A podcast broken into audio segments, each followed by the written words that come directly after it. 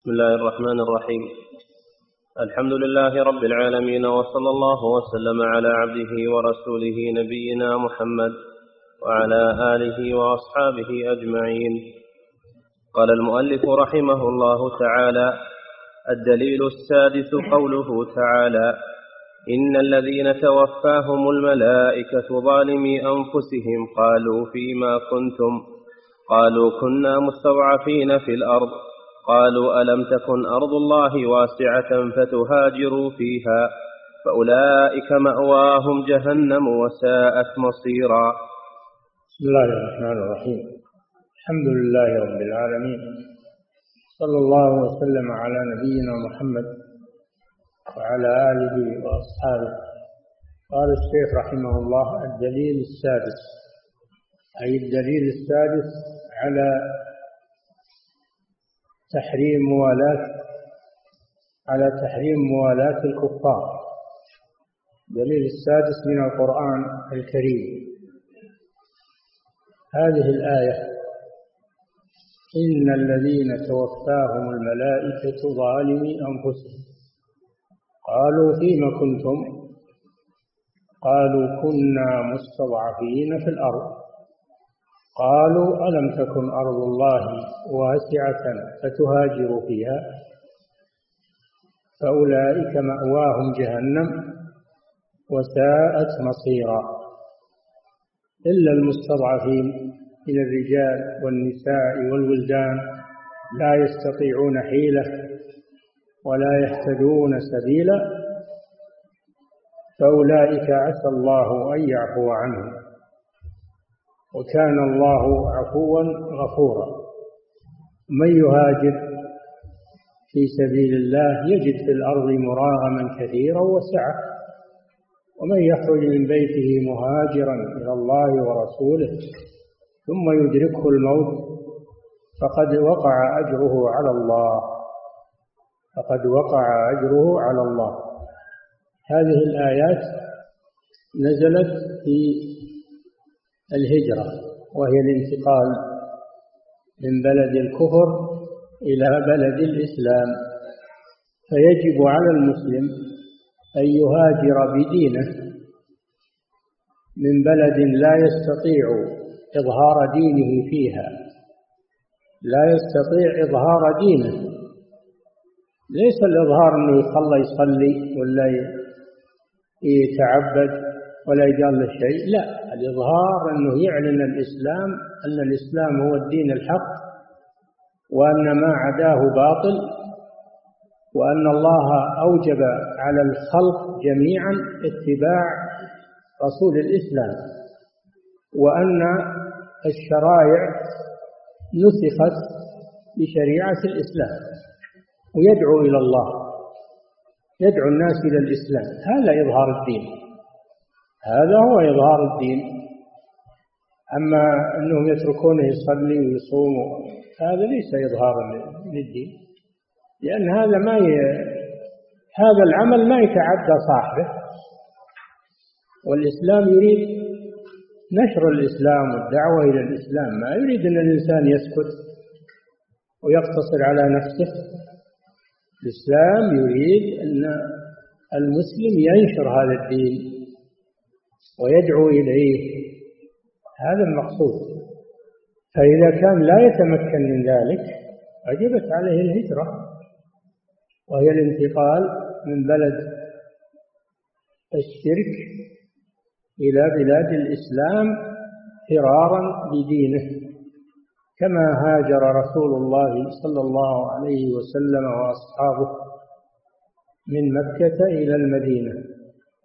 تخلف أناس في مكة. هم مسلمون لكنهم تركوا الهجرة وبقوا في مكة تحت ولاية الكفار تحت سلطة الكفار.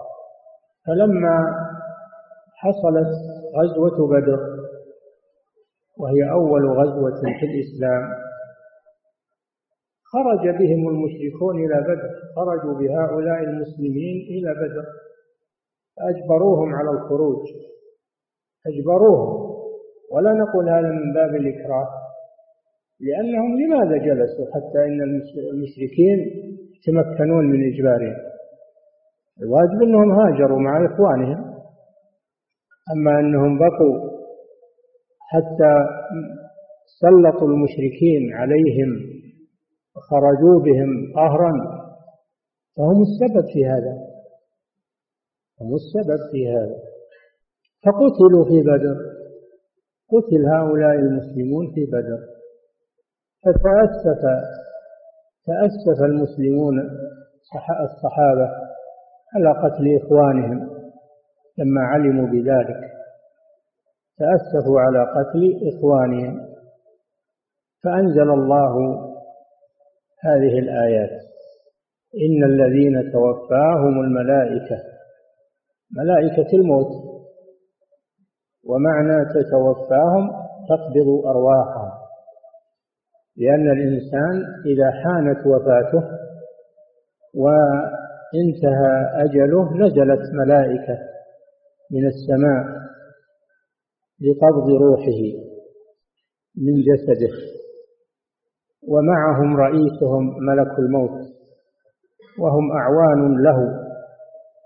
لأن الله جل وعلا قال قل يتوفاكم ملك الموت. وقال توفته رسلنا ولو ترى إذ يتوفى الذين كفروا الملائكة فتارة أضاف التوفي إلى ملك الموت وتارة أضافه إلى الملائكة.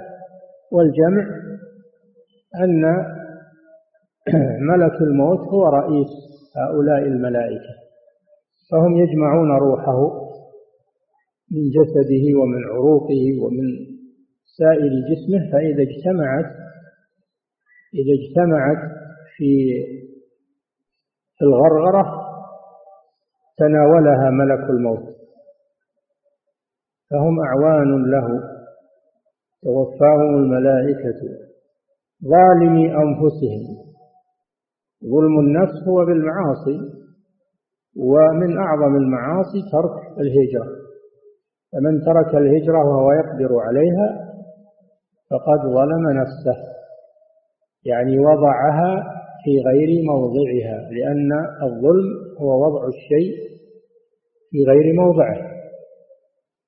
فهو وضع نفسه مع الكفار وكان الواجب أن يضعها مع المسلمين فهو ظلمها ظالمي أنفسهم. قالت لهم الملائكة فيما كنتم؟ مع أي جماعة أنتم؟ توبخهم الملائكة توبخهم على كونهم مع الكفار فيما كنتم؟ أي مع أي جماعة أنتم؟ هذا من باب التوبيخ أجابوا فقالوا كنا مستضعفين في الأرض. أن الكفار أجبرونا وخرجوا بنا خرجوا بنا. الملائكة لم تقبل هذا العذر. قالوا ألم تكن؟ قالوا أي الملائكة؟ ألم تكن أرض الله واسعة فتهاجروا فيها؟ هل ضاقت الأرض ولم تجدوا أرضا تهاجرون إليها؟ وهي قريبة منكم والمسلمون قريب قريبون منكم في المدينة فليس لكم عذر في وجودكم مع الكفار. بل أنتم الذين فرقتم أنتم الذين مكنتم الكفار منكم ومن السيطرة عليكم. فهذا من آفات بقاء المسلم مع الكفار وتحت سلطتهم أنهم يوقعونه في مثل هذا الموقف. إذا إذا نزلت به الملائكة تقبض روحه وهو مع الكفار وكان يقدر على الهجرة وتركها كل من ترك الهجرة وهو يقدر عليها فإنه يكون مثل هؤلاء. يكون مثل هؤلاء. فهؤلاء إنما هم سبب النزول وليس محصورا الحكم فيهم بل هو شامل لكل مسلم يقيم. بين أظهر المشركين وهو يقدر على الهجرة لكن بقي طمعا في الدنيا أو طمعا في وظيفة أو طمعا في وظائف أو في في مخصصات يأخذها من الكفار أو طمعا في زهرة الدنيا وأن بلاد الكفار باردة ونظيفة ومزدهرة. وبلاد المسلمين قاحلة ومغبرة وشمس وحر. الله جل وعلا يبتلي العباد. يبتلي العباد. فهو بقي مع الكفار لطمع دنيوي إما مال وإما غرض نفس وإما غير ذلك. والدين أعلى من كل شيء. دينك هو رأس مالك. إذا فرطت فيه وضيعته خسرت الدنيا والآخرة. الصحابة هاجروا ما معهم شيء. تركوا أوطانهم وتركوا بيوتهم وتركوا أولادهم.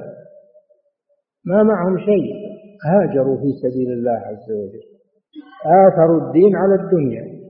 صبروا على ما نالهم من المشقة في غير وطنهم وفي غير بلدهم. وفقراء وليس معهم شيء لكن معهم دينهم. معهم دينهم. وإذا كان معهم دينهم فما فات عليهم شيء أبدا. أما إذا فات الدين لو كانت الدنيا كلها عندك ما ما تفيدك شيء. قالوا فيما كنتم؟ هذا توبيخ مع أي جماعة أنتم؟ قالوا كنا مستضعفين. هم اعترفوا أنهم مع الكفار لكن ما قالوا مع الكفار. قالوا كنا مستضعفين في الأرض. كان الجواب مقتضى الجواب أن يقولوا كنا مع الكفار لأنهم سألوهم فيما كنتم. ولم يقولوا لهم ما إيمانكم هل هل أنتم مطمئنون بالإيمان؟ هل قلوبكم ثابتة على الإيمان؟ ما سألوهم عن هذا. سألوهم عن وجودهم مع أي فريق؟ فيما كنتم. ما قالوا كيف تجدون إيمانكم وعقيدتكم سألوهم عن هذا. فيما كنتم؟ كان المقتضى الجواب أن يقولوا كنا مع الكفار. لكنهم قالوا كنا مستضعفين في الأرض. جابوا العذر قبل أن يسألوا عن العذر. فالملائكة ردت عليهم. قالوا لهم ألم تكن أرض الله واسعة فتهاجروا فيها؟ ما لهم جواب؟ ما أجابوا عن هذا؟ لأنهم ليس لهم عذر. لو كان لهم عذر لأتوا به. مستضعفين في الأرض ليش تبقون مستضعفين في الأرض؟ اخرجوا مع إخوانكم حتى تكونوا أعزة بدل أن تكونوا مستضعفين في الأرض. فأنتم السبب في كونكم مستضعفين. بقاؤكم هو السبب قالوا ألم تكن أرض الله واسعة فتهاجروا فيها؟ ما أجابوا عنها السؤال. لأنهم يعترفون أن أرض الله واسعة وأنهم تركوا الهجرة من غير عذر شرعي. ثم إن الله جل وعلا بين حكمهم.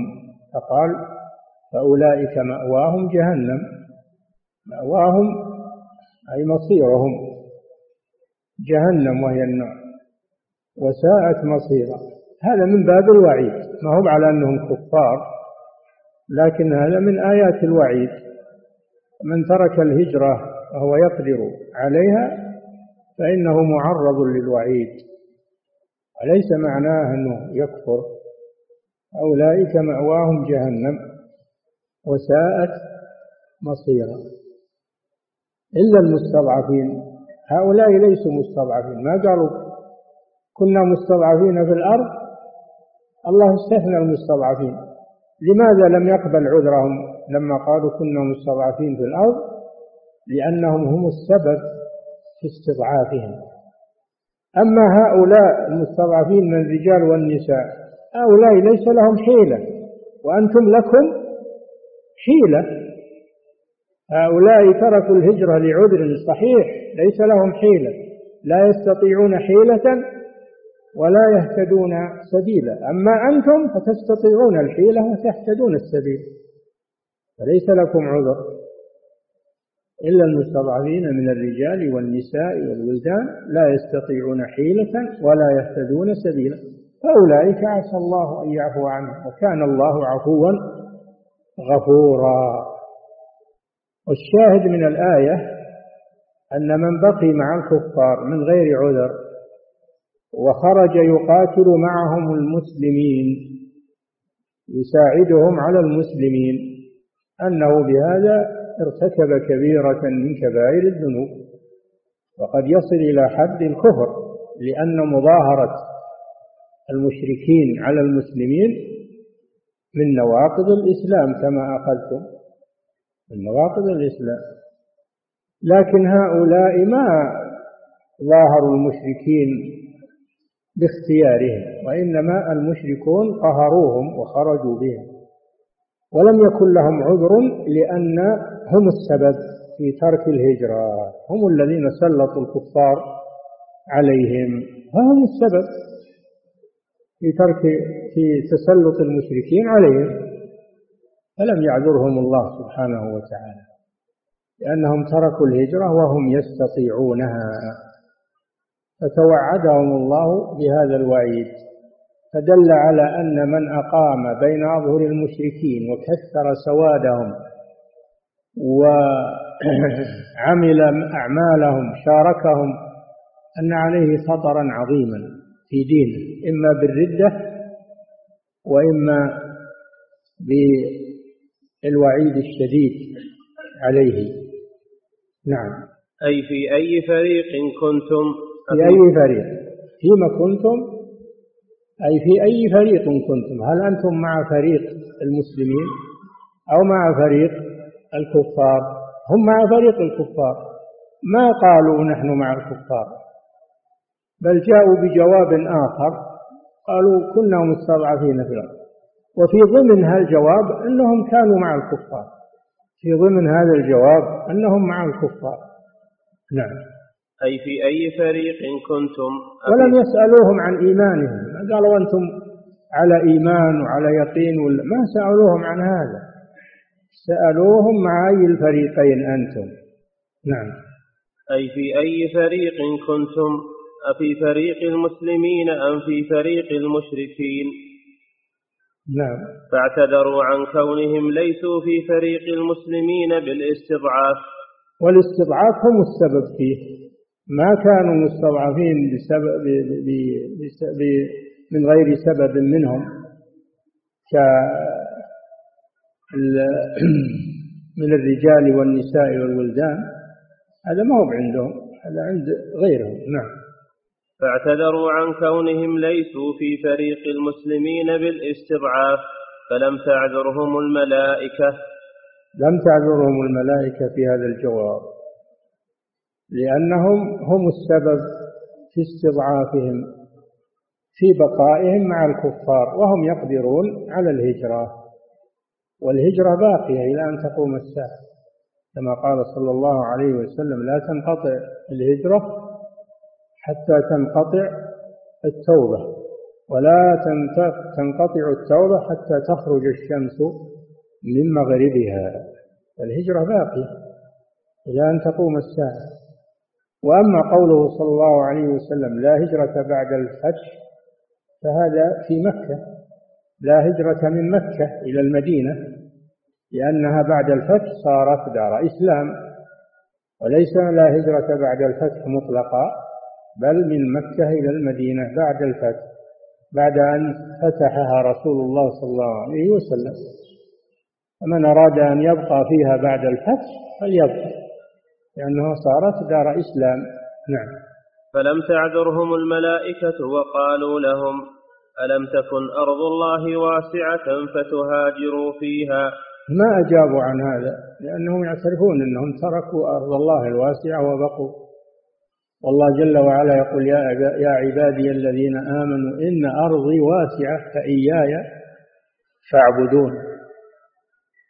ويقول سبحانه ومن يهاجر في سبيل الله يجد مراغما يجد في الأرض مراغما كثيرا وسعة يجد فيها سعة ما ضيق الله عليه حيث يبقى مع الكفار بل الأرض واسعة. نعم. فلم تعذرهم الملائكة وقالوا لهم ألم تكن أرض الله واسعة فتهاجروا فيها؟ فأولئك مأواهم جهنم وساءت مصيرا. نعم. ولا يشك عاقل أن البلدان الذين خرجوا عن المسلمين تعليق, هذا تعليق من الشيخ رحمه الله على الواقعة التي حصلت في وقته. على الواقعة التي حصلت في وقته وهي أشد من حالة هؤلاء المذكورين في الآية لأن هؤلاء بقوا في مكة مع الكفار. والذين في وقته هم الذين أعانوا الكفار وجلبوهم على بلاد المسلمين. حملوهم على دوابهم ودلوهم على الطريق وبينوا لهم أسرار المسلمين حتى تمكنوا من المسلمين. فأي حال هذه؟ هذه أشد من حالة أولئك الذين قتلوا في بدر مع الكفار. أشد. لأن هؤلاء ما كانوا مع الكفار كانوا مع المسلمين. وفي بلاد المسلمين ويظهرون التوحيد. فلما جاء العدو انضموا إليه. وصاروا يساعدونه ويحملون ذخائره وأمتعته ويدلونه على الطريق ويعلمونه بأسرار المسلمين. هذا أشد من حالة أولئك الذين ذكرهم الله في هذه الآية. نعم. ولا يشك عاقل أن البلدان الذين خرجوا عن المسلمين صاروا مع المشركين نعم. وفي فريقهم وجماعتهم. أي نعم. هذا على وقت الشيخ رحمه الله. لما حصلت النكبة على أهل الإسلام في هذه البلاد انضم إليهم كثير ممن كانوا في الأول مع المسلمين يصلون معهم ويجاهدون معهم. فلما جاء العدو انكشف أمرهم وصاروا مع العدو على المسلمين. من يشك في حكم هؤلاء والعياذ بالله؟ نعم. هذا مع أن الآية ولا شك؟ ولا يشك عاقل أن البلدان الذين خرجوا عن المسلمين صاروا مع المشركين وفي جماع وفي فريقهم وجماعتهم. والمراد بالمشركين في في هذا هم الذين يعبدون القبور القبوريين. هؤلاء المشركون لأنهم يبنون القباب على القبور يطوفون بها وينذرون لها ويذبحون لها ويستغيثون بها. هم مشركون مثل المشركين الأولين سواء. وإن كانوا يتظاهرون بالإسلام الإسلام لا يصح مع الشرك. لا يصح الإسلام مع الشرك وعبادة غير الله عز وجل. نعم. هذا مع أن الآية نزلت في أناس من أهل مكة أسلموا واحتبسوا عن الهجرة. فلما خرج المشركون إلى بدر أكرهوهم على الخروج معهم فخرجوا خائفين فقتلهم المسلمون يوم بدر. نعم.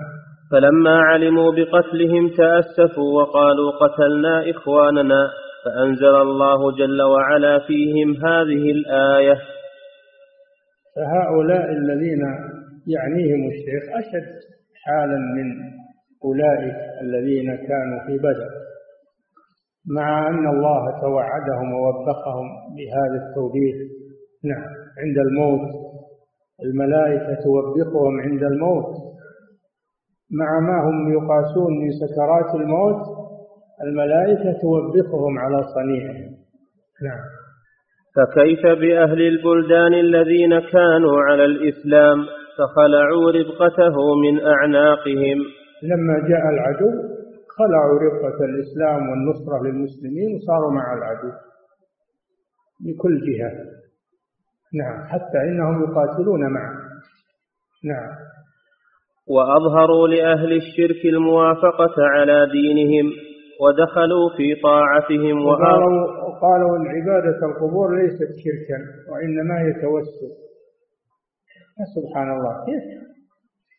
تكون توسل. وهي مثل عبادة اللات والعزى ما بينهم فرق. وقوم نوح إنما وقع فيهم الشرك لما غلوا في الصالحين والأموات. وهؤلاء غلوا في الأموات يسمونهم الأولياء. فما الفرق بين هؤلاء وهؤلاء؟ يعني مغالطة. يسمون هذا ما هو بشرك يقول هذا توسل. توسل الشرك شرك ولو سمي بغير اسمه لو سمي بغير اسمه فهذا لا يزيل عن حكم الشرك. الأمور بالحقائق لا بالأسماء تسميته توسلا لا يخرجه عن الشرك. نعم. لأن اللي من قبل قالوا إنه توسل اللي من قبل ويعبدون من دون الله ما لا يضرهم ولا ينفعهم ويقولون هؤلاء شفعاؤنا عندهم توسل. توسلهم وهم يشفعون لهم عند الله ليقربونا إنما نعبدهم ليقربونا إلى الله زلفى. هم اتخذوهم وسائط ووسيلة ولم يعذرهم الله عز وجل بل حكم عليهم بالكفر. والرسول صلى الله عليه وسلم قاتل الذين يعبدون الأشجار والأحجار مع أنهم يقولون إنها وسيلة إلى الله تقربنا إلى الله. نعم. وما نفعهم. تدليس الاسم. الشرك شرك ولو سمي بغير اسمه نعم. فكيف بأهل البلدان الذين كانوا على الإسلام فخلعوا ربقته من أعناقهم وأظهروا لأهل الشرك خلعوا, خلعوا ربقة الإسلام. أقل شيء أنهم خلعوا طاعة ولي الأمر. والنبي صلى الله عليه وسلم يقول من فارق الجماعة فقد خلق خلع ربقة الإسلام. من عنقه فهم فارقوا إمام المسلمين وجماعة المسلمين. وانضموا إلى العدو. انضموا إلى العدو. فهم خرجوا على ولي الأمر. شقوا عصا الطاعة. وفي الحديث أن من فعل هذا فقد خلع ربقة الإسلام من عنقه. نعم. فخلعوا ربقته من أعناقهم. هذا كما في الحديث. هو كلام الشيخ. هذا معنى الحديث. نعم. وأظهروا لأهل الشرك الموافقة على دينهم ودخلوا في طاعتهم وآووهم ونصروهم. نعم آووهم في بيوتهم ونصروهم على المسلمين وحملوا أسلحتهم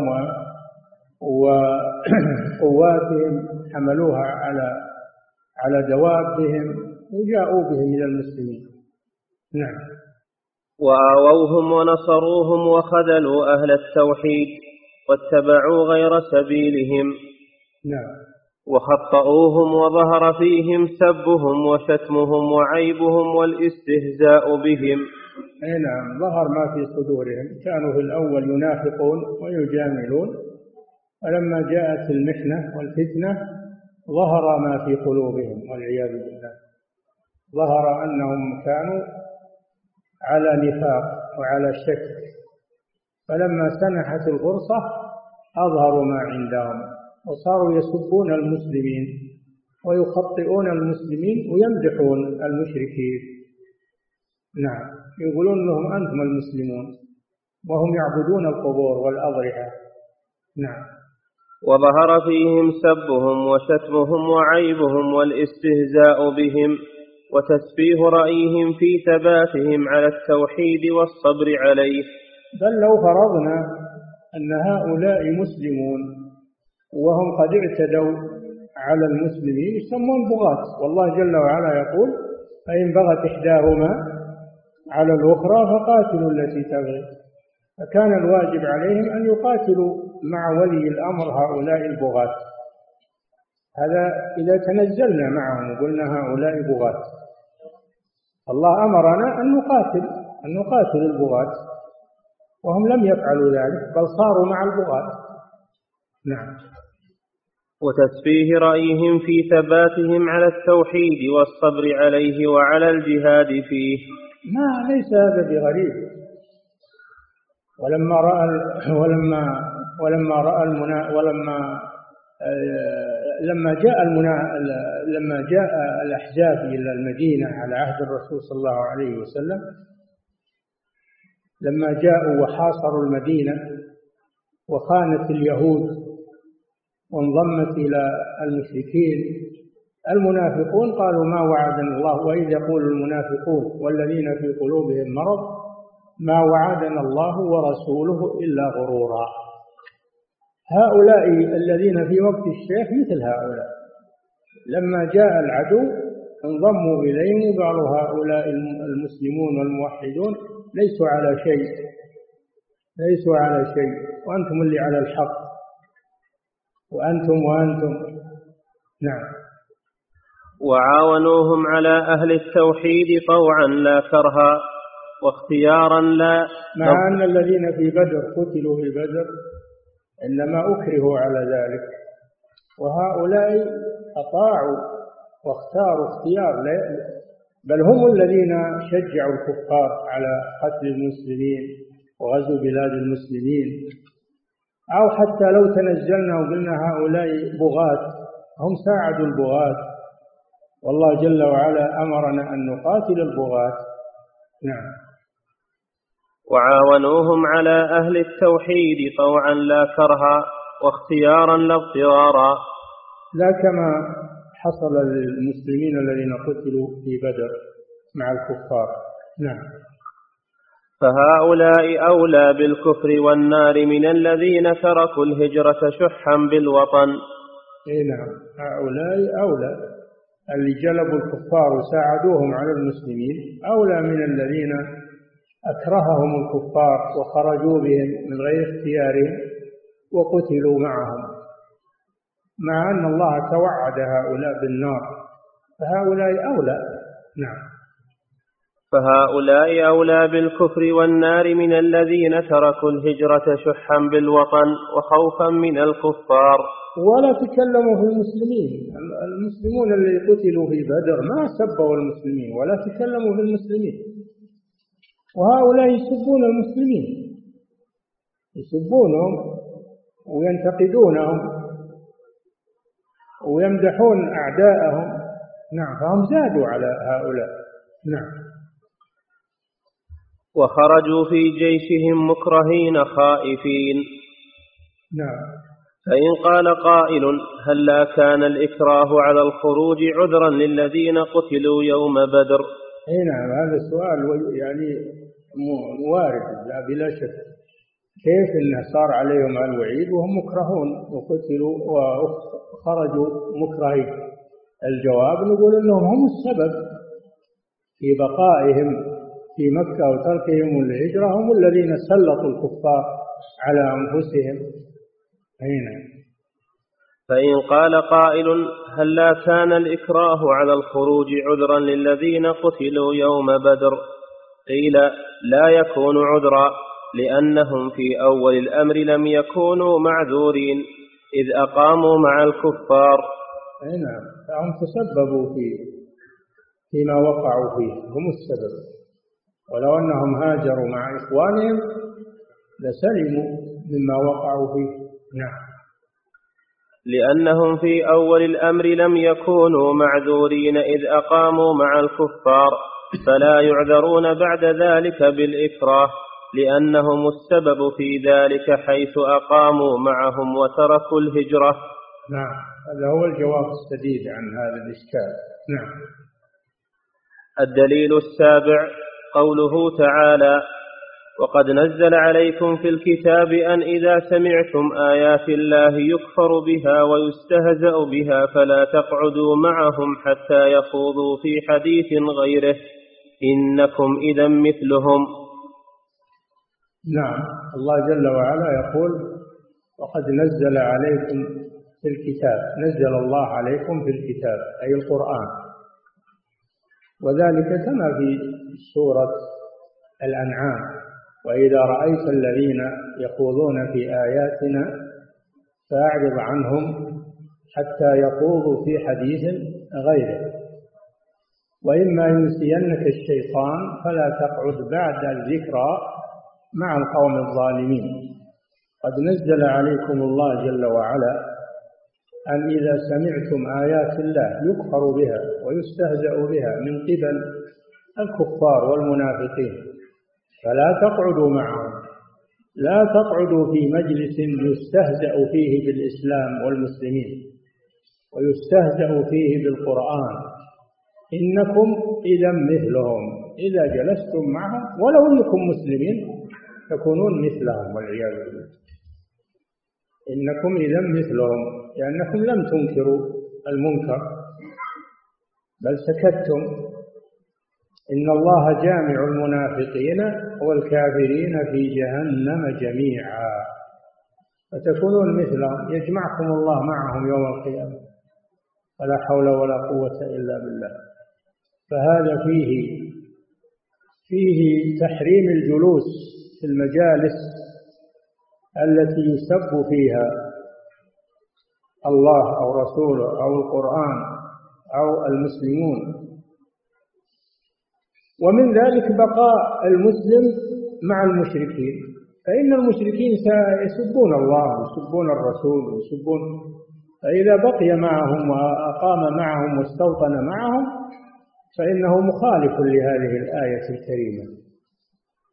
قد نزل عليكم في الكتاب أن إذا سمعتم آيات الله يكفر بها ويستهزأ بها فلا تقعدوا معهم. حتى يخوضوا في حديث غيره. اهجروا مجالسهم فهذا فيه وجوب هجر مجالس السوء ولا سيما مجالس الكفر والإلحاد والزندقة والتشكيك في الإسلام. وما أكثرها اليوم ما أكثر المجالس اليوم التي تستهزئ بالمسلمين تتنقص الإسلام تمدح الكفار ما أكثرها في بلادنا فضلا عن بلاد الكفار. الواجب على المسلم أن يقاطع هذه المجالس وأن يبتعد عنها. فإن جلس فيها وسكت فإنه إذا مثله. الذين قال الله فيهم ولئن سألتهم ليقولن إنما كنا نخوض ونلعب. قل أب الله وآياته ورسوله كنتم تستهزئون لا تعتذروا. قد كفرتم بعد إيمانكم إنما الذي تكلم واحد.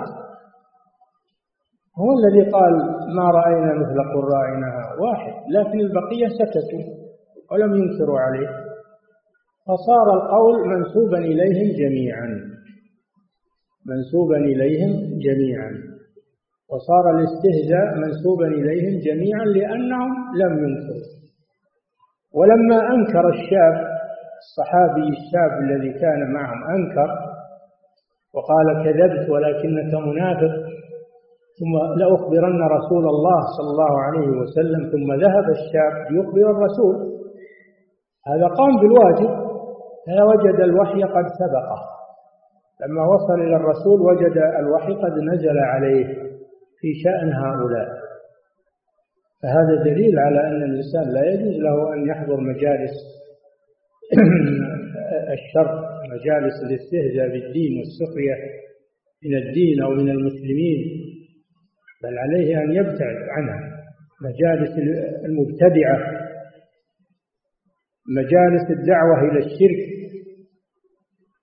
وسب التوحيد وأن التوحيد أنه دين الخوارج وأن عبادة القبور هي دين المسلمين وأنها من التوسل ومن محبة الصالحين. يقولون كذا في مجالس فاللي يحضر معهم ولا ينكر يكون مثلهم. إنكم إذا مثلهم. فهذا فيه دليل هذه الآية فيها دليل على تحريم موالاة المشركين بالجلوس معهم. بالجلوس معهم وهم يتكلمون في سب الإسلام والمسلمين. يكون هذا من الموالاة. إذا جلست معهم فهذا من الموالاة. نعم. هذه هذه مسألة دقيقة تحتاج إلى فهم. نقرأ الآية ونعبر من عندها ولا ولا نفكر فيها. من يفكر أن الجلوس مع هؤلاء أنه من الموالاة؟ لأننا ما ما ما نتدبر القرآن. نعم. فذكر الله يعني تعالى يقول ما علي منهم أنا باكل واشرب معهم ولا علي منهم. الله جل وعلا يقول إنك إنكم إذا مثلهم وأنت تقول أنا ما علي. الله يقول إنكم إذا مثلهم نعم. فذكر الله تعالى أنه نزل على المؤمنين في الكتاب أنهم إذا سمعوا آيات الله يكفر بها ويستهزأ بها. ومن الكفر بها أن تفسر بغير تفسيرها وأن تؤول بغير تأويلها. هذا من الاستهزاء بآيات الله عز وجل. نعم. أو أن يقال إن هذه الآيات إن هذه العصر مضى أما نحن الآن في عصر الرقي والتقدم والحضارة أما أولئك بدائيين ويقولون الشرك يقولون الشرك عبادة الأصنام هذا شرك ساذج. هذا شرك ساذج. اللي يعبدون الأصنام والأحجار هذا شرك ساذج يسمونه. الله جل وعلا يسميه شركا. وأنت تقول هذا ساذج سهل لا. هذا شرك عظيم والعياذ بالله. الله جل وعلا يقول إن الشرك لظلم عظيم ما هو ساذج نعم. فذكر الله تعالى أنه نزل على المؤمنين في الكتاب أنهم إذا سمعوا آيات الله يكفر بها ويستهزأ بها فلا يقعدوا معهم حتى يخوضوا في حديث غيره. وأخشى أن يكون اللي يفتح الفضائيات الآن. تنبه لهذا. أخشى أن يكون اللي يفتح القنوات الفضائية التي تسب الله ورسوله تسب دين الإسلام ويستمع إليها أنه حاضر من هالمجالس تنبهوا لهذا. نعم. فذكر الله تعالى أنه نزل على المؤمنين في الكتاب أنهم إذا سمعوا آيات الله يكفر بها ويستهزأ بها فلا يقعدوا معهم حتى يخوضوا في حديث غيره. وأن من جلس مع الكافرين بآيات الله المستهزئين بها في دل ودل على أن الكفار إذا كانوا ما يتكلمون في المسلمين ولا يسبون المسلمين أنه لا بأس من الجلوس معهم في في عمل أو في وظيفة أو في شغل أو في بيع وشراء ما في مانع. إذا كان أنهم ما يتكلمون في الإسلام ولا في المسلمين ولا يسبون الدين فلا مانع من الجلوس معهم والأكل معهم والعمل معهم في المكتب أو في ما في مانع. نعم. الله لم يحرم الجلوس معهم مطلقا. نعم حرم الإقامة في بلاد الكفار. أما الجلوس العارض والمجلس العارض هذا ما يحرم إلا إذا كان فيه مسبة للإسلام. نعم. وأن من جلس مع الكافرين بآيات الله المستهزئين بها في حال كفرهم واستهزائهم فهو مثلهم. لأن قول حتى يخوضوا في حديث غيره يعني إذا خاضوا في غير سب الإسلام فلا مانع من الجلوس من الجلوس معه نعم. أو القعود معه نعم. ولم يفرق بين الخائف وغيره إلا المكره. لم يفرق بين اللي يجلس معهم خايف منهم. طيب استبيبهم تجي لهم. أبعد عنهم. تقول لا أنا خايف منهم. ما هو بعد عذر؟ أبعد عنهم. إلا المكره لو إنهم أسروه لو إنهم أسروه أو أغلقوا عليه الباب أو منعوه من الخروج منعا باتا فهذا معذور لأنه مكره. لكن بشرط أن يبغض ما يقولون وأن يكره ما يقولون إلا من أكره وقلبه مطمئن بالإيمان. نعم. ولم يفرق بين الخائف وغيره إلا المكره. هذا وهم في بلد واحد في أول الإسلام. نعم. فكيف نعم. فكيف بمن كان في سعة الإسلام وعزة بلاده؟ هذا وهم في بلد واحد لأن سورة سورة الأنعام مكية. سورة الأنعام مكية. نزلت على الرسول صلى الله عليه وسلم في مكة. والمسلمون والكفار في بلد واحد. في بلد واحد. الله حرم الجلوس مع الذين يستهزئون بالدين والقرآن مع أنهم كما يسمون الآن مواطنين. مواطنين. طيب مواطنين نخليهم يسبون ديننا؟ نقول مواطنين؟ لا ما يسبون ديننا. إما أن نمنعهم وإذا لم نستطع لا نجلس معهم. هذا في مكة. وأما بعد بعد الهجرة الله أمر بجهادهم ما يكفي أنك تقوم وتخليهم لابد من جهادهم. لكن هذا بعد الهجرة. لكن الآية هذه قبل الهجرة. هم كان المسلمون في مكة. نعم. هذا وهم في بلد واحد في أول الإسلام. يعني في مكة المكرمة. نعم. فكيف بمن كان في سعة الإسلام وعزة بلاده؟ كيف بمن حصل منه هذا وهو يقدر على على الهجرة وعلى البعد عن هذا البلد إلى بلد الإسلام؟ اللي ما يسمع فيه سبا للإسلام. الأمر أشد. نعم. فكيف بمن كان في سعة الإسلام وعزة بلاده فدعا الكافرين بآيات الله المستهزئين؟ هذا تعليق تعليق من الشيخ مقارنة بحال الذين جابوا الجيوش إلى بلاد الإسلام وأعانوهم واكلوا معهم وضحكوا معهم وشربوا معهم وانبسطوا معهم. هذول أشد والعياذ بالله. نعم. فكيف؟ فكيف بمن كان في سعة الإسلام وعزة بلاده؟ إي نعم يعني كما في حالهم في الدرعية. نعم.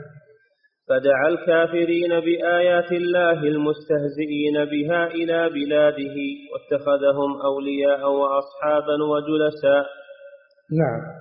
هم ما جاءوا هؤلاء العدو ما جاءوا إلا بدعوة من أعداء الإسلام من هذه البلاد. دعوهم وبينوا لهم أنه يمكن يساعدونهم يمشون معهم وأنه هم ما جاءوا إلا لما توثقوا. ما جاءوا إلا لما توثقوا من أن هؤلاء سيساعدونهم ويدلونهم ويخبرونهم نعم. واتخذهم أولياء وأصحابا وجلساء وسمع كفرهم واستهزاءهم وأقرهم. إي نعم وهو معهم مع جيشهم. مع جيشهم يأكل ويشرب ويضحك وهم يسبون المسلمين ويسبون الإسلام ويقاتلون يقاتلون أهل التوحيد. ولا يغار وين الإيمان اللي هو يدعي من قبل؟ نعم. وسمع كفرهم واستهزاءهم وأقرهم وطرد أهل التوحيد وأبعدهم. نعم. ولكن الحمد لله دارت الدائرة وعاد بلاد التوحيد وعاد المسلمون وأخزى الله هؤلاء وصاروا آه، بين الناس والعياذ بالله أذل من من الذليل. نعم. الدليل الثامن قوله تعالى يا أيها الذين آمنوا لا تتخذوا اليهود والنصارى أولياء بعضهم أولياء بعض. ومن يتولهم منكم فإنه منهم. إن الله لا يهدي القوم الظالمين. الدليل الثامن من أدلة تحريم موالاة المشركين هذه الآية. يا أيها الذين آمنوا لا تتخذوا اليهود والنصارى أولياء. اليهود والنصارى وهم أهل الكتاب. لا تتخذوهم أولياء. لأنهم كفروا بمحمد صلى الله عليه وسلم. ومن كفر بنبي واحد فهو كافر بكل الأنبياء. هم كفروا بمحمد وكفروا بعيسى عليه السلام.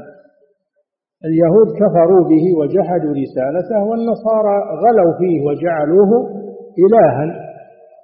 جعلوه ابن الله أو ثالث ثلاثة أو قالوا إن الله هو المسيح ابن مريم. هذا دين اليهود والنصارى. اليهود كفروا بعيسى وكفروا بمحمد صلى الله عليه وسلم. والنصارى كفروا بمحمد صلى الله عليه وسلم وغلوا في عيسى حتى جعلوه إلها يعبد من دون الله يسمونه الرب والمخلص إلى آخر ما يقولون في إذاعاتهم الآن. إذا سمعت إذاعتهم اللي يذيعون يسمونه صوت الإنجيل أو تجد سبحان الله تجد هذيانهم الذي ذكره الله في القرآن يكررونه الآن. يكررونه الآن ولم يتخلوا عنه. إن الله ثالث ثلاثة إن الله هو المسيح ابن ابن مريم المسيح ابن الله. تجد هذا يرددونه الآن.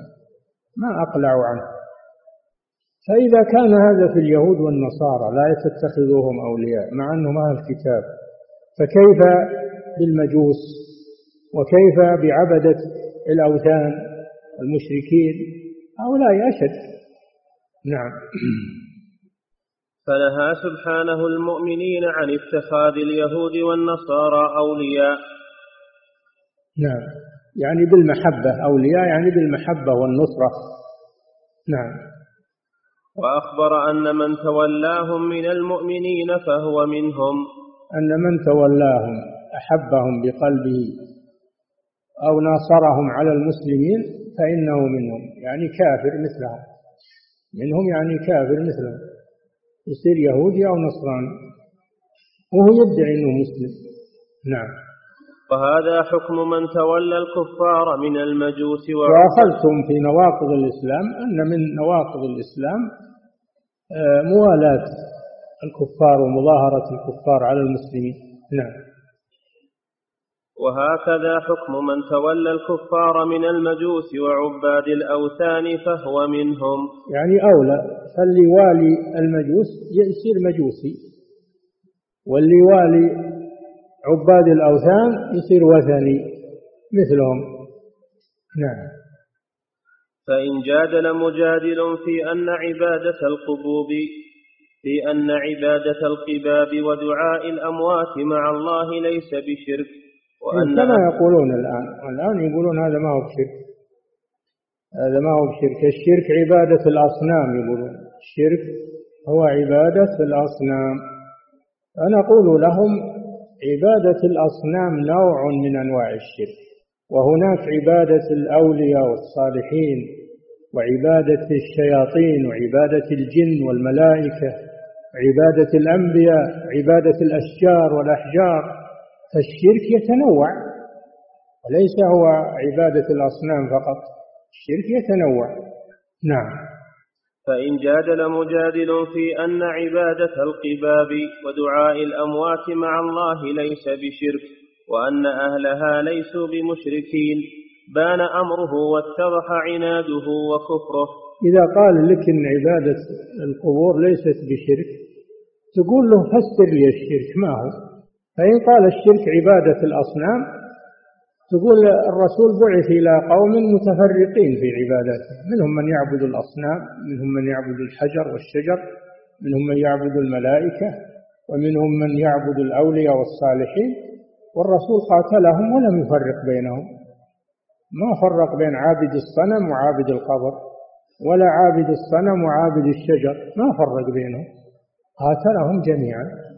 فقوله إن الشرك عبادة الأصنام فقط هذا غلط. وهذا يكذبه القرآن. فإن قال هؤلاء يعتقدون في هذه المعبودات أنها أنها تدبر مع الله تخلق مع الله تقول وأنا ما أعتقد فيها ذلك. أنا أعتقد أنهم وسائط بيني وبين الله وشفعاء. تقول له هذا هو كلام المشركين من الأول.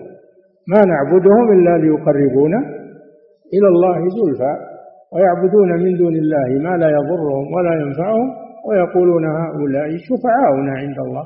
ما الفرق بينك وبينهم؟ ما بينك وبينهم فرق. نعم. والحاصل إن اللي يخصموه إنك تقول له فسر لي الشرك. أن تقول هذا ليس بشرك فسر لي الشرك. ما هو؟ فإذا فسره بالتفسير الصحيح خرج كذابا. وإن فسره بغير التفسير الصحيح فهو مبطل. نعم. بان أمره واتضح عناده وكفره ولم يفرق تبارك وتعالى بين الخائف وغيره. لم يفرق في هذا بين اللي يظهر يظهر الموالاة للكفار ومساعدتهم بين كونه خائفا منهم أو غير خائف. لم يفرق بين هذا وهذا. إنما عذر المكره فقط المكره فقط. أما الخوف دائما الكفار يهددون المسلمين. الله جل وعلا يقول إنما ذلكم الشيطان يخوف أولياءه فلا تخافوهم وخافوني إن كنتم مؤمنين. بعد قوله تعالى الذين قال لهم الناس إن الناس قد جمعوا لكم فاخشوهم جمعوا لكم. وهم توهم رايحين وناكبين المسلمين وأرسلوا يتهددون وأنهم جمعوا جموع وسيعودون. المسلمون ما تضعضعوا عن إيمانهم. قالوا حسبنا الله ونعم الوكيل. ما تضعضعوا عن إيمانهم. فلما فلما ظهر قوة إيمانهم وثباتهم رد الله المشركين عنهم. رد الله المشركين عنهم وأثنى عليهم الذين قال لهم الناس إن الناس قد جمعوا لكم فاخشوهم فزادهم إيمانا وقالوا حسبنا الله ونعم الوكيل. فانقلبوا بنعمة من الله وفضل لم يمسسهم سوء واتبعوا رضوان الله. والله ذو فضل عظيم. إنما ذلكم الشيطان يخوف أولياءه فلا تخافوه خافوني إن كنتم مؤمنين. الخوف ليس بعذر. الخوف من الكافر ليس بعذر إلا الإكراه فقط. إذا وصل إلى حد الإكراه نعم. بل أخبر تعالى أن الذين في قلوبهم مرض يفعلون ذلك خوفا من الدوائر. أي نعم. وهذا أيضا رد ثاني. رد ثاني من الآية فترى الذين في قلوبهم مرض وهم المنافقون يسارعون فيهم. يعني في اليهود والنصارى تقربون إليهم بالمودة. وش السبب؟ يقولون نخشى أن تصيبنا دائرة. نخشى أن الكفار يتغلبون بعدين. ثم يصير لنا يد عندهم ولا يضروننا. يعني يسيئون الظن بالله عز وجل. يخافون الكفار ولا يخافون من الله عز وجل. نخشى أن تصيبنا دائرة. إن إن هؤلاء ينتصرون باسل.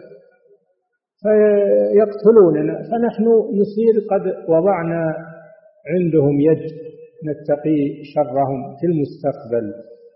فهؤلاء يسيئون الظن بالله ويخشون الناس ولا يخشون الله عز وجل.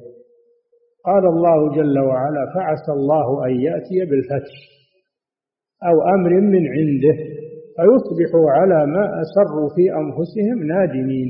وقد جاء الله بالفتح. ونصر المسلمين وخذل الكافرين وباء هؤلاء الذين يقولون نخشى أن تصيبنا دائرة باءوا بالخزي.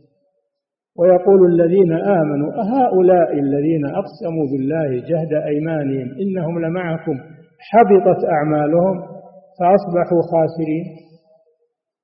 يعتبرون المؤمنين أصبحوا يعتبرون من, من هؤلاء. نعم. وهكذا حال هؤلاء المرتدين.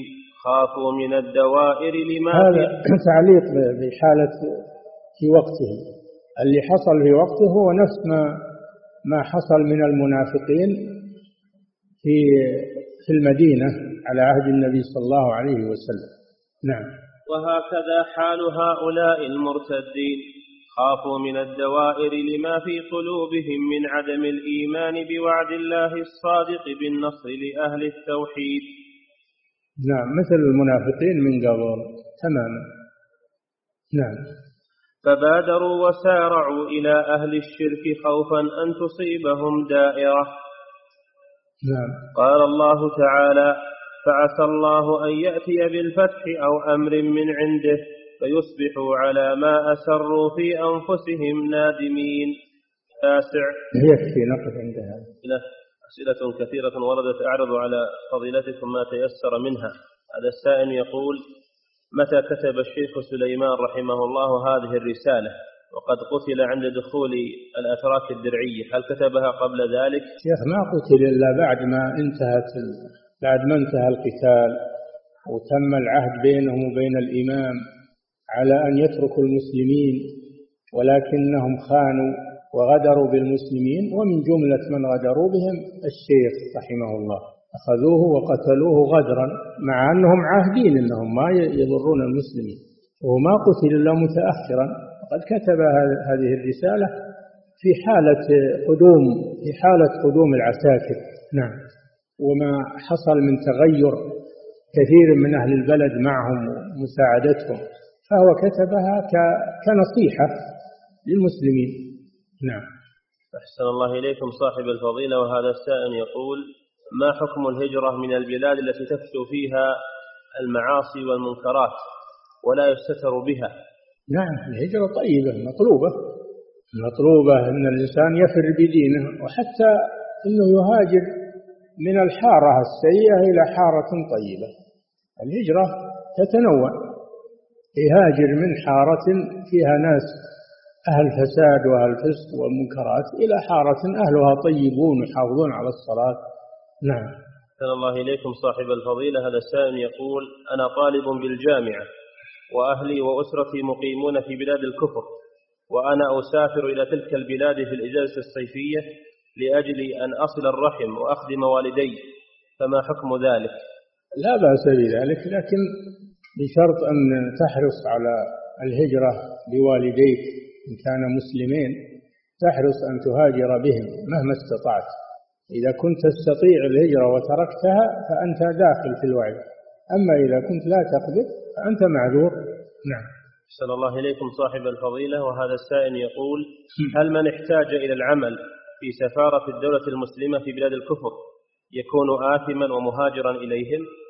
هذا من من التعامل المباح يعني كون يكون بين المسلمين وبين الدولة الكافرة يكون بينهم ما يسمى بالدبلوماسية فتح السفارة عندهم وفتح سفارتهم عندنا وهي دولة معاهدة. ما هي بحربية دولة معاهدة. هذا لا بأس به والعمل فيها جائز لكن بشرط أنه يبتعد. عن مواطن الفساد وهم يقولون أن السفارة أرض, أرض للبلد التي هي له. السفارة السعودية أرضا للسعودية ولو كانت في أمريكا. هي أرض للسعودية السفارة أرضا لأهلها للدولة للدولة التي منحت إياها. نعم. أحسن الله إليكم صاحب الفضيلة. وهذا السائل يقول في أول الآية أخبر الله عنهم أنهم قالوا إنا كنا مستضعفين في الأرض. ثم في آخر الآيات أبان سبحانه أن المعذور هم الذين قال قالوا فيهم إلا الذين قال فيهم إلا المستضعفين. السؤال هل معنى ذلك أنهم كانوا غير صادقين في دعواهم الاستضعاف يا أخي كررنا هذا أكثر من مرة. قلنا إن, إن هؤلاء غير غير معذورين لأنهم هم جلسوا من غير عذر. بل شحا في في وطنهم وفي بلدهم. أما أولئك فهم جلسوا معذورين ما يستطيعون حيلة ولا يهتدون سبيلا. في فرق بين هؤلاء وهؤلاء. هؤلاء جلسوا وهم يقدرون على الهجرة وهؤلاء غير قادرين على الهجرة. نعم. أحسن الله إليكم صاحب الفضيلة. هذا السائل يقول هل يقصد الشيخ رحمه الله بالكفار الذين أعانهم المسلمون وحملوهم على دوابهم ودلوهم على الطرق وأطلعوهم على أسرى على أسرى المسلمين. الجيوش الذين جاءوا بقيادة إبراهيم باشا لغزو الموحدين في نجد. أجل من يقصد؟ يقصد هؤلاء. نعم. نعم. أحسن الله إليكم صاحب الفضيلة. هذا السائل يقول هل من سافر إلى بلاد الكفار لأجل النزهة والسياحة؟ ولم ينوي الإقامة بها طويلا وإنما يريد الرجوع إلى بلده. هل يدخل في هذه الآية في سورة النساء؟ لا هذا ما هو بإقامة هذا ما هو بإقامة لكن السفر حرام. السفر للنزهة حرام. إنما السفر الذي يباح كما ذكر أهل العلم. سفر للتجارة السفر للدعوة إلى الله السفر للعلاج. ما يوجد علاج إلا هناك. السفر لتعلم تخصص يحتاجه المسلمون ولا يوجد تعلمه إلا عندهم. في هذه الأحوال يجوز السفر. السفر في رسالة يؤديها للكفار مندوب من ولي الأمر. هذه الأحوال يجوز فيها السفر. مع تمسكه بدينه وابتعاده عن مواطن الشر نعم. أحسن الله إليكم صاحب الفضيلة. وهذا السائل يقول من ولد في بلد الكفار وجنسيته مثلهم ثم أسلم ولا يستطيع إظهار دينه وأهله كلهم كفار. فهل تجب عليه الهجرة؟ وإلى أين يهاجر؟ يهاجر إلى البلد الذي يستطيع يظهر دينه فيه إلى البلد الذي يستطيع أن يظهر دينه فيه. إذا استطاع إذا كان ما يستطيع فهو يعذر إلى أن يستطيع كما في الآية الكريمة. نعم. أحسن الله إليكم صاحب الفضيلة. هذا السائل يقول نحن من إحدى الدول العربية ولا نستطيع فيها إظهار ديننا هناك ولكن نجد صعوبة في الانتقال والهجرة إلى هذه البلاد للظروف المالية والإجراءات وإجراءات الجوازات. ولنا أهلنا هناك فكيف نأتي بهم؟ وما حكم حالنا والحالة هذه؟ هذا إذا لم تستطيعوا فأنتم معذورون إلا المستضعفين إلى أنكم ما تستطيعون. لا, تهت... لا تستطيعون حيلة ولا تهتدون سبيلا. أنتم معذورون حتى يزول هذا العذر. حتى يزول هذا العذر. نعم. أحسن الله إليكم صاحب الفضيلة. هذا السائل يقول لقد سافر بعض الدعاة إلى الله إلى بلاد الكفر واستقروا فيها فإذا نوقشوا في ذلك قالوا هاجر المسلمون إلى الحبشة. وكانت بلاد كفر وكان النجاشي يحميهم ويدافع عنهم في تلك البلاد ونحن فيها لا نظلم وهي أفضل من كثير من بلاد المسلمين فهل هذا القول مقبول؟ هذا بحسب الأحوال إذا كان البلد التي خرجوا منها يضايقون فيها على دينهم ويمتحنون على دينهم ووجدوا بلادا آه، يظهرون فيها دينهم ولا أحد يعارضهم هم يهاجرون إليها. ولو كانت بلاد كافرة إذا كانوا يقدرون على إظهار دينهم. نعم. النجاشي مكن المسلمين مكنهم من الدعوة حتى أنه هو, هو رحمه الله أسلم بسبب دعوتهم له. نعم. أحسن الله إليكم صاحب الفضيلة. هذا السائل يقول الهجرة الآن إلى بلاد المسلمين تقريبا لها أنظمة إقامة محددة بمدة محددة. هل يجب علينا الهجرة إليها والحالة هذه؟ كما أجبت قريبا قلت اللي ما يستطيع الإجراءات تمنعه. الإجراءات النظامية تمنعه من الهجرة. يكون معذورا. حتى يزول هذه هذا المانع. يحاول يحاول إلى أن يحصل على ترخيص. يحاول. نعم. ما يجلس ويسكت بل يحاول. نعم. أحسن الله إليكم صاحب الفضيلة وهذا السائل يقول ما حكم الهجرة من البلاد الإسلامية التي احتلها الكفار؟ هل هي واجبة؟ حسب القدرة على إظهار الدين أو عدم القدرة. حسب القدرة على إظهار الدين أو عدم القدرة. فإن كان لا يقدر على إظهار دينه تجب عليه الهجرة. إذا كان أنه يقدر على إظهار دينه فلا تجب عليه. نعم. صلى الله إليكم صاحب الفضيلة. هذا السائل يقول إذا كان المسلم يريد أن يهاجر إلى بلاد الإسلام لكن أبواه من من من النصارى يحتاجان إليه هل هل يهاجر أو يبقى في خدمتهما؟ إذا كان يحتاجان إليه ولو ذهب عنهم يخشى عليهم من من الموت أو التلف يبقى في خدمتهما مع تمسكه مع تمسكه بدينه. نعم. أحسن الله إليكم صاحب الفضيلة. وهذا السائل يقول ما الواجب على من أسلم وهو في جيوش البلاد الكافرة كيف يصنع معهم بعد إسلامه مع أنهم عاهدوه على بقائه في الجيش لمدة محددة؟ يا أخوان الجواب واحد.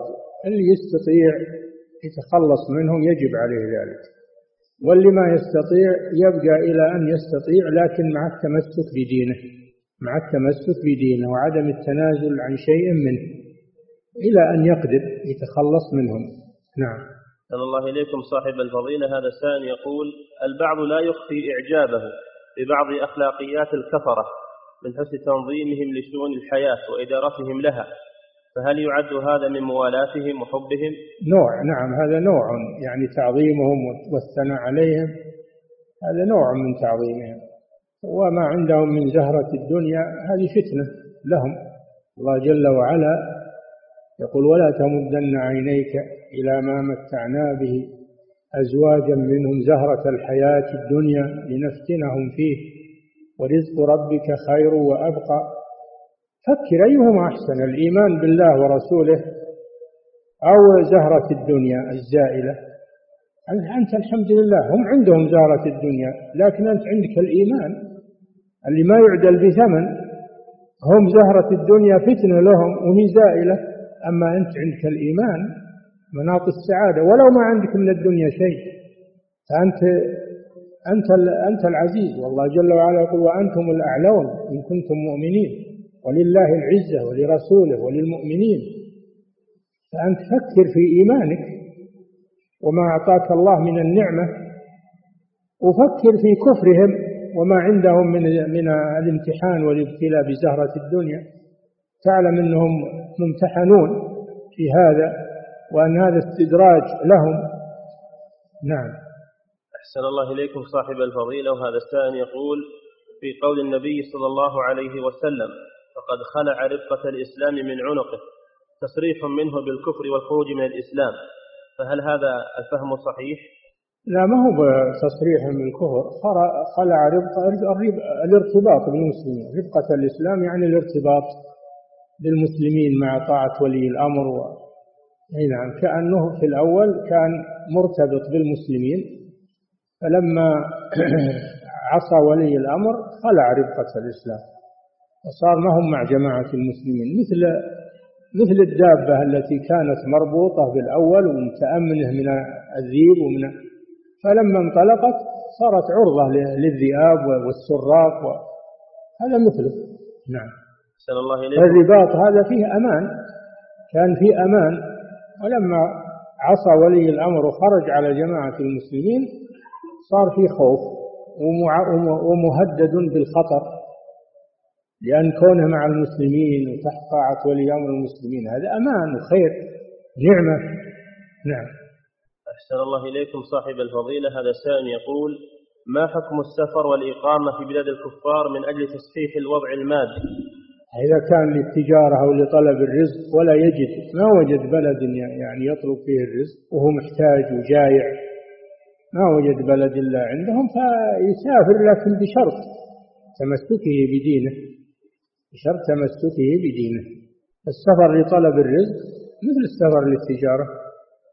لكن بحيث أنه ما يجد مجال للكسب ما يجد مجال للكسب إلا هناك نعم. أحسن الله إليكم صاحب الفضيلة. حذرتم الإخوان من النظر إلى القنوات الفضائية التي فيها سب الله وسب رسوله. وهذا السائل يقول ما حكم الجلوس أمام شاشات الإنترنت؟ ويفتح المواقع التي فيها سب الله وشتم له ولرسوله صلى الله عليه وسلم. هذا مثل مثل القنوات. مثل القنوات. وهو مجلس سوء. فلا تقعدوا معهم. أنت جالس معهم. وإن كان أنهم بعيدين لكنهم قريبين منك في الصورة والمظهر والكلام كأنهم عندك. الحكم واحد. نعم هذا مجلس سوء. نعم. أحسن الله إليكم صاحب الفضيلة وهذا السائل يقول ما حكم العمل في بعض الصحف التي يكون فيها الاستهزاء بالإسلام وأهله؟ لا يجوز العمل فيها هذا من التعاون على الإثم والعدوان. ما يجوز العمل مع صحيفة تسب الدين وتسب الإسلام والمسلمين. نعم.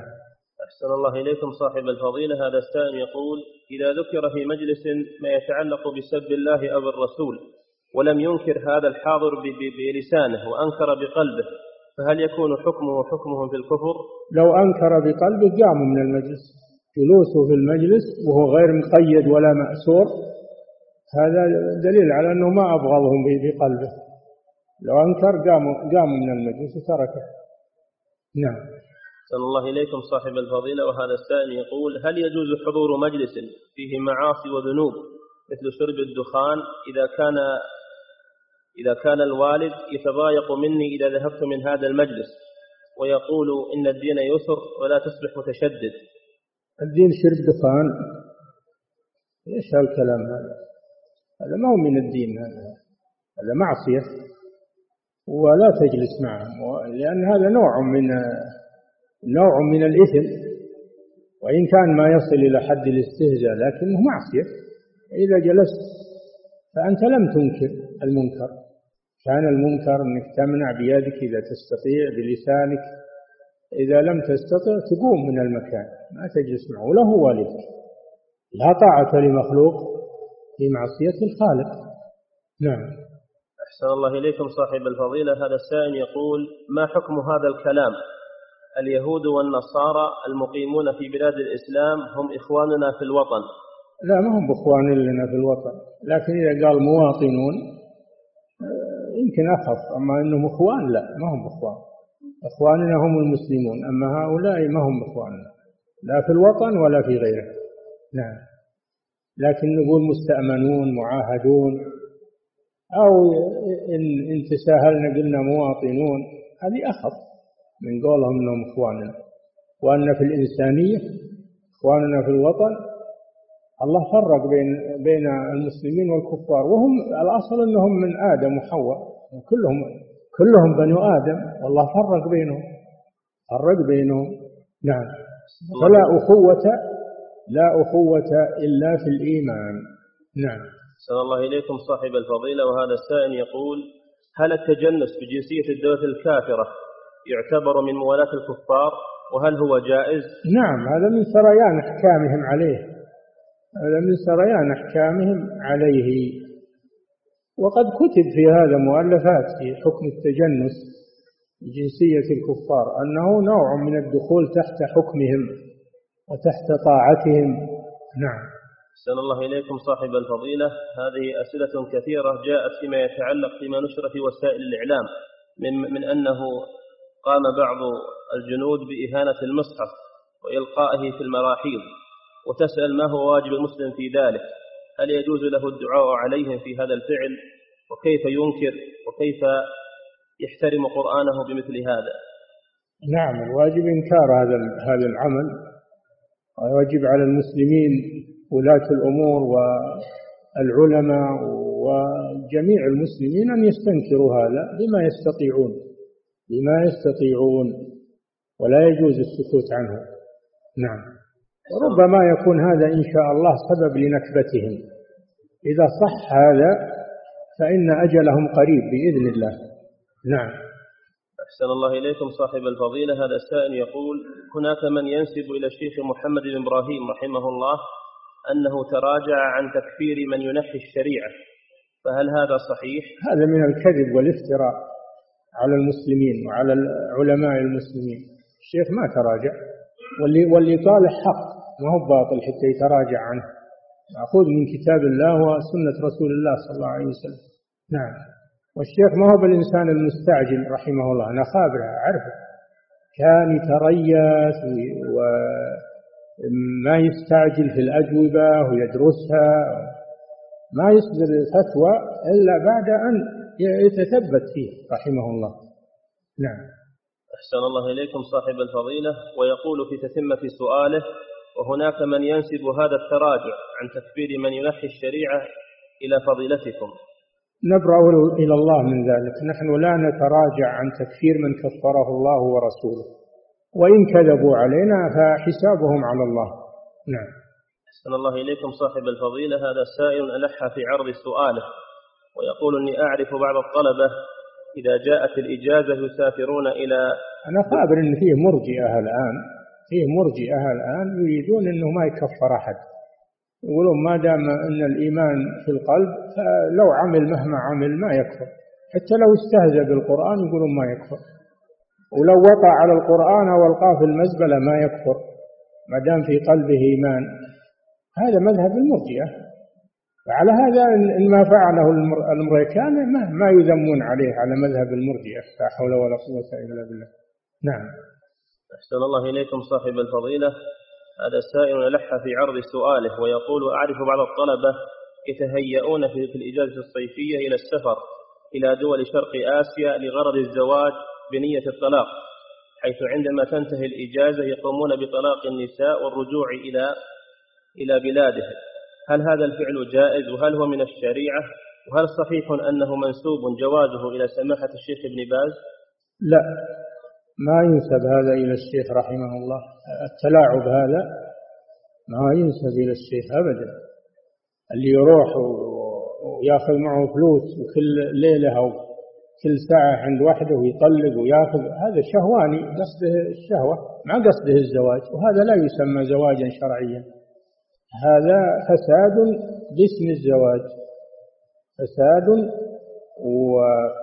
وإضاعة للذرية وإضاعة للأعراض باسم الزواج. هذا حرام ولا يجوز. ولا أظن أحد يقول بجوازه. نعم. لأن هذا من التلاعب بالفروج ومن قضاء الشهوة بالحيلة حيلة الزواج. نعم. وهم دارين يوم يعقدون. أهلا وهي وهو. دارين إنه ما هو بزواج وإنما هو لغرض أخذ الدراهم وقضاء الشهوة فقط. لكن سموه باسم الزواج. نعم. الله اليكم انتهى. الله تعالى أعلم وصلى الله وسلم على نبينا محمد وعلى آله وصحبه.